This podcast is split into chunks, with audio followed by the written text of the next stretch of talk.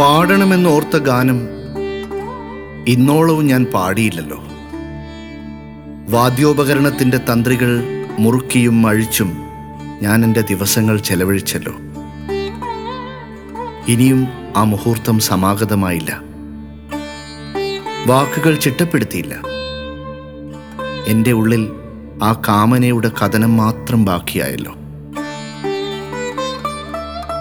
പൂമൊട്ടു വിരിഞ്ഞില്ല. നെടുവീർപ്പിട്ടിട്ട് കാറ്റ് കടന്നു പോകുന്നുവെന്ന് മാത്രം. ഞാൻ അദ്ദേഹത്തിന്റെ മുഖം കണ്ടിട്ടില്ല.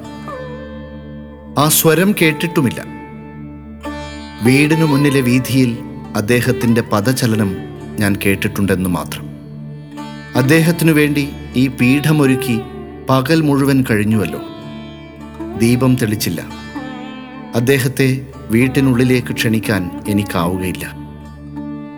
അദ്ദേഹത്തെ കണ്ടുമുട്ടുമെന്ന പ്രതീക്ഷയിലാണ് എന്റെ ജീവിതം തന്നെ. ഇനിയും ആ സമാഗമം സഫലമായിട്ടില്ലെന്നു മാത്രം.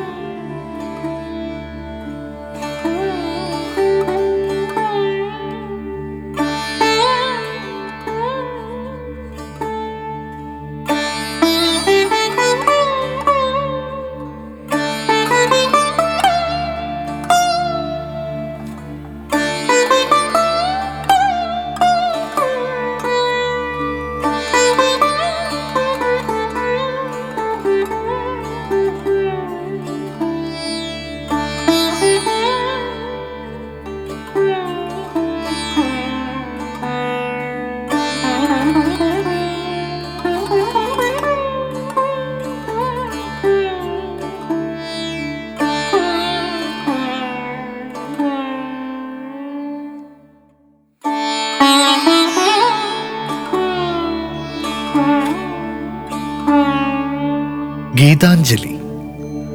കാവ്യലോകത്തിന്റെ നിത്യവിസ്മയങ്ങളിലൊന്നാണ് ശ്രീ രവീന്ദ്രനാഥ് ടാഗോറിന്റെ ഗീതാഞ്ജലി.